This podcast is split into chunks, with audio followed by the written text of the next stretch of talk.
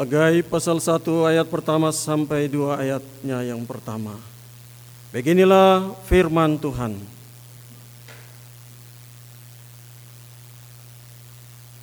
Ajakan untuk membangun kembali bait suci pada tahun yang kedua zaman Raja Darius dalam bulan yang keenam pada hari pertama bulan itu datanglah firman Tuhan dengan perantaraan Nabi Hagai kepada Serubabel bin Sealtiel Bupati Yehuda dan kepada Yosua bin Yosadak imam besar bunyinya beginilah firman Tuhan semesta alam bangsa ini berkata sekarang belum tiba waktunya untuk membangun kembali rumah Tuhan. Maka datanglah firman Tuhan dengan perantaraan Nabi Hagai bunyinya. Apakah sudah tiba waktunya bagi kamu untuk mendiami rumah-rumahmu yang dipepani dengan baik. Sedang rumah ini tetap menjadi reruntuhan. Oleh sebab itu beginilah firman Tuhan semesta alam perhatikanlah keadaanmu kamu menabur banyak tetapi membawa pulang hasil sedikit. Kamu makan tetapi tidak sampai kenyang. Kamu minum tetapi tidak sampai puas. Kamu berpakaian tetapi badanmu tidak sampai panas. Dan orang yang bekerja untuk upah, ia bekerja untuk upah yang ditaruh dalam pundi-pundi yang berlubang. Beginilah firman Tuhan semesta alam, perhatikanlah keadaanmu. Jadi naiklah ke gunung, bawalah kayu dan bangunlah rumah itu. Maka aku akan berkenan kepadanya dan akan menyatakan kemuliaanku di situ firman Tuhan. Kamu mengharapkan banyak tetapi hasilnya sedikit. Dan ketika kamu membawanya ke rumah, aku menghembuskannya. Oleh karena apa? Demikianlah firman Tuhan semesta alam. Oleh karena rumahku yang tetap menjadi reruntuhan, sedang kamu masing-masing sibuk dengan urusan rumahnya sendiri. Itulah sebabnya langit menahan embunnya dan bumi menahan hasilnya. Dan aku memanggil kekeringan datang ke atas negeri, ke atas gunung-gunung, ke atas gandum, ke atas anggur, ke atas minyak, ke atas segala yang dihasilkan tanah, ke atas manusia dan hewan, dan ke atas segala hasil usaha. Lalu Serubabel bin Sialtiel dan Yosua bin Yosadak, imam besar dan selebihnya dari bangsa itu mendengarkan suara Tuhan Allah mereka dan juga perkataan Nabi Hagai sesuai dengan apa yang disuruhkan kepadanya oleh Tuhan Allah mereka.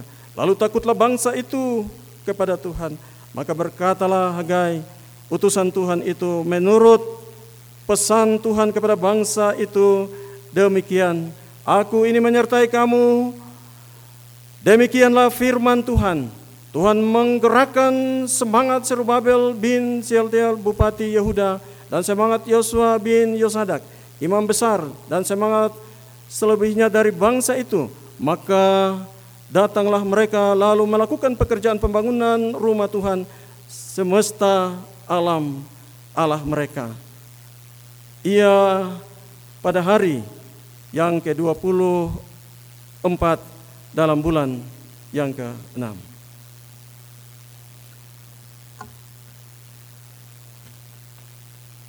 Sampai di sini pembacaan Alkitab. Berbahagialah segala orang yang mendengar firman Allah serta memelihara dan melakukannya dalam setiap saat dengan sukacita. Amin. Bapak Ibu Saudara-saudari jemaat Tuhan yang diberkati oleh Tuhan Yesus Kristus. Selamat pagi, selamat berhari Minggu, selamat baku dapa lagi dan shalom. Puji bagi nama Tuhan.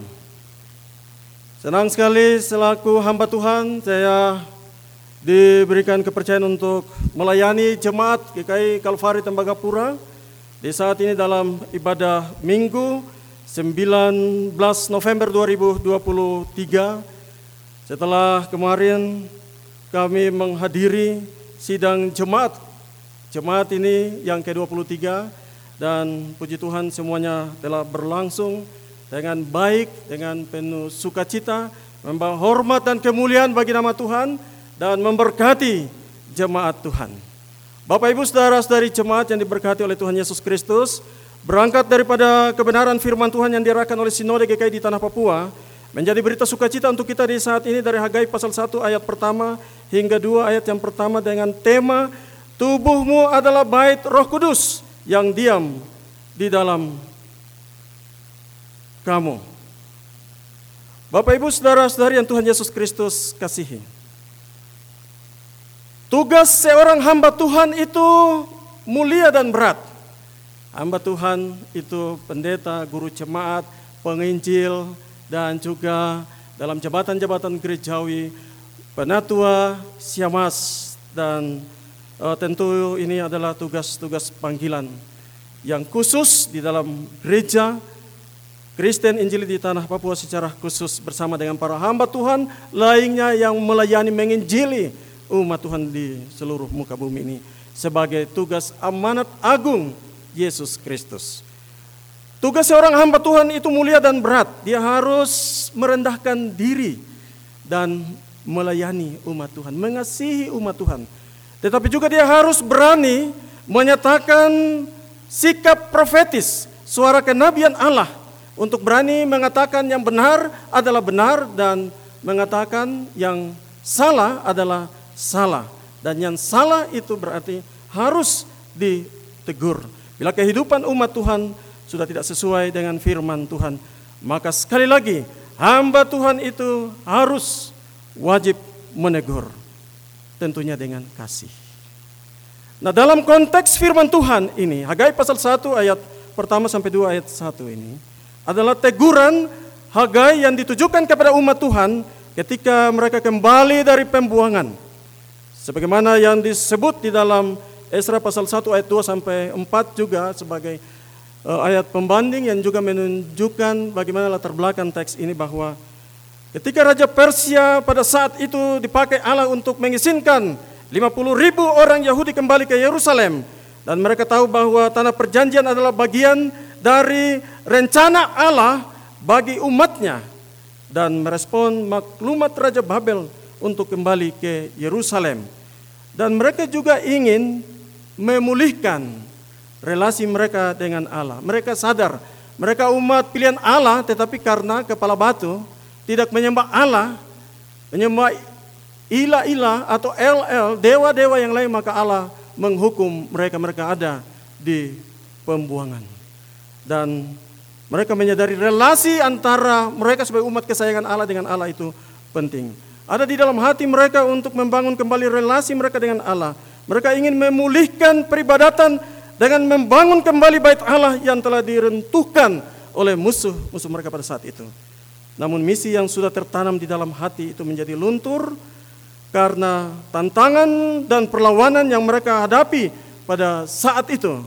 Bahkan ketika mereka hendak kembali dari pembuangan itu masuk ke tanah perjanjian, termasuk ke Yerusalem secara khusus mereka diperhadapkan dengan orang-orang Samaria pada waktu itu dan mereka terjadi pertentangan ya antara setuju dan tidak setuju tapi juga karena pengaruh-pengaruh yang lain yang menyebabkan mereka sudah tidak melihat lagi hati dan komitmen iman mereka mula-mula itu. Itu juga bisa kita baca dari Esra pasal 4 ayat pertama hingga ayat yang kelima.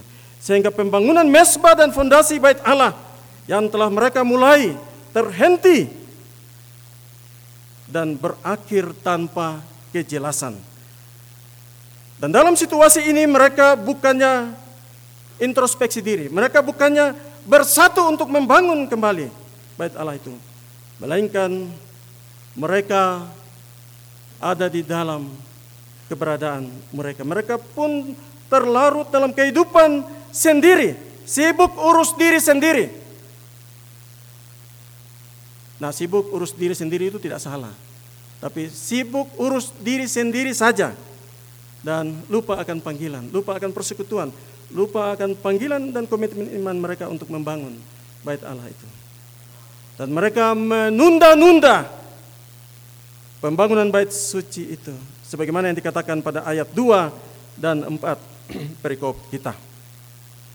Akibatnya apa? Tuhan menghukum mereka dengan krisis ekonomi. Seperti yang disebutkan pada ayat 5 sampai 6 dan 9 ayat 11. Nabi Hagai menegur mereka dan bernubuat, firman Tuhan perhatikanlah keadaanmu. Kamu menabur banyak tetapi membawa pulang hasil sedikit. Kamu makan tetapi tidak sampai kenyang. Kamu minum tapi tidak sampai puas. Kamu berpakaian tetapi badanmu tidak sampai panas. Kamu bekerja untuk upah tetapi ditaruh dalam pundi-pundi berlubang. Bagaimana kita mengisi air di dalam keranjang itu pasti akan habis. Bahkan untuk kedua kalinya Nabi Hagai menegur mereka pada ayat 7 sampai 11. Firman Tuhan. Perhatikanlah keadaanmu. Jadi ini kalimat yang diucapkan kedua kali. Perhatikanlah keadaanmu. Kamu mengharapkan banyak tetapi hasilnya sedikit. Membawa ke rumah aku menghembuskan. Langit menahan embunnya, bumi menahan hasilnya. Aku memanggil kekeringan ke atas negeri ke atas gunung-gunung, ke atas gandum, ke atas anggur, ke atas minyak, dan ke atas segala yang dihasilkan tanah, ke atas manusia, ke atas hewan, dan ke atas segala hasil usaha. Nah, teguran dan nubuatan ini tidak dihiraukan, sehingga mereka hidup terus dalam penderitaan dan kekurangan, dan mereka tidak sadar bahwa penderitaan yang mereka alami adalah cara Tuhan untuk menegur mereka, supaya mereka harus berbalik dan kembali. Maka apa? Tuhan mendesak mereka untuk berpikir. Mengapa hasil kerja mereka menjadi gagal? Seperti yang disebut pada ayat 5 dan ayat yang ke-6. Sebab itu mereka harus kembali menjalankan misi semula. Mereka harus ada pembaruan komitmen. Komitmen iman untuk harus mengambil langkah yang konkret untuk memulai membangun kembali bait Allah seperti yang difirmankan pada ayat 7 dan 8 Beginilah firman Tuhan semesta alam. Naiklah ke atas gunung, bawalah kayu dan bangunlah rumah Tuhan. Maka aku akan berkenan dan menyatakan kemuliaanku bagi kamu. Bapak ibu saudara saudari jemaat yang diberkati oleh Tuhan Yesus Kristus. Bercermin daripada kebenaran firman Tuhan di saat ini. Kita sungguh bersyukur dan berbahagia. Sebagai umat pilihan Allah bagian daripada panggilan dan rancangan keselamatan, rancangan damai sejahtera yang Allah anugerahkan kepada kita di dalam Yesus Kristus. Bahwa keselamatan Allah itu bukan untuk Israel saja, tapi keselamatan Allah itu bersifat universal untuk semua suku bangsa, untuk laki-laki, perempuan, besar, kecil, tua dan muda. Keselamatan Allah adalah bagian yang Tuhan anugerahkan kepada kita. Sehingga hari ini kalau kita dalam satu persekutuan sebagai umat Tuhan di atas negeri ini, di tanah ini, itu bukan suatu kebetulan, tapi itu adalah karya Allah, kasih karunia Allah dalam kehidupan kita. Maka kita harus menjaga aspek koinonia, persekutuan, dan persekutuan itu lahir dari kehidupan kita. Cara pribadi bahwa tubuh kita adalah bait Allah. Kita harus melihat bahwa kehidupan kita ini adalah kehidupan yang dianugerahkan. Kita harus menjaga kekudusan dan kita mempersembahkan terbaik dalam kehidupan ini untuk hormat dan kemuliaan bagi nama Tuhan. Waktu, tenaga, pikiran kita, talenta kita, kita dedikasikan juga untuk Tuhan. Nah, selaku persekutuan baru saja, kemarin Sabtu 18 November 2023, kita melaksanakan sidang ke-23 Jemaat GKI Kalvari Tembagapura. Tentunya dengan mengevaluasi program-program pelayanan dan APBJ tahun pelayanan 2023 dalam suasana persekutuan, sukacita, dan sidang jemaat di tengah-tengah persekutuan jemaat GKI Kalvari saat ini. Saya hadir yang kedua kali, saya merasa suasana sukacita, penuh dengan kebahagiaan karena sidang jemaat yang dihiasi, diwarnai dalam nuansa puji-pujian, ya. Diawali dengan ibadah dan ada puji-pujian vokal dan musik tradisional. Ya kembali hari ini ya menyaksikan kebesaran Tuhan lewat pujian tadi. Dengan pantun-pantun, saya baru hadir satu sidang jemaat yang setiap pimpinan sidang dan setiap uh, pimpinan komisi hendak menyampaikan dan mempresentasikan hasil kerjanya harus menyampaikan pantun luar biasa. Juga panitia begitu uh, luar biasa diberkati dengan inovasinya, dengan talenta yang Tuhan berikan. Ada games yang uh, mewarnai persidangan. Ya, dan itu sungguh luar biasa, membawa sukacita dan kebahagiaan. Dan semua yang kita lakukan tentu bukan tanpa makna. Itu memberikan arti dan makna dari sebuah panggilan, ya, komitmen kita kepada Tuhan, ya, aspek persekutuan dalam kehidupan kita, dan luar biasa. Dan semuanya itu berorientasi untuk menyenangkan, memuliakan nama Tuhan.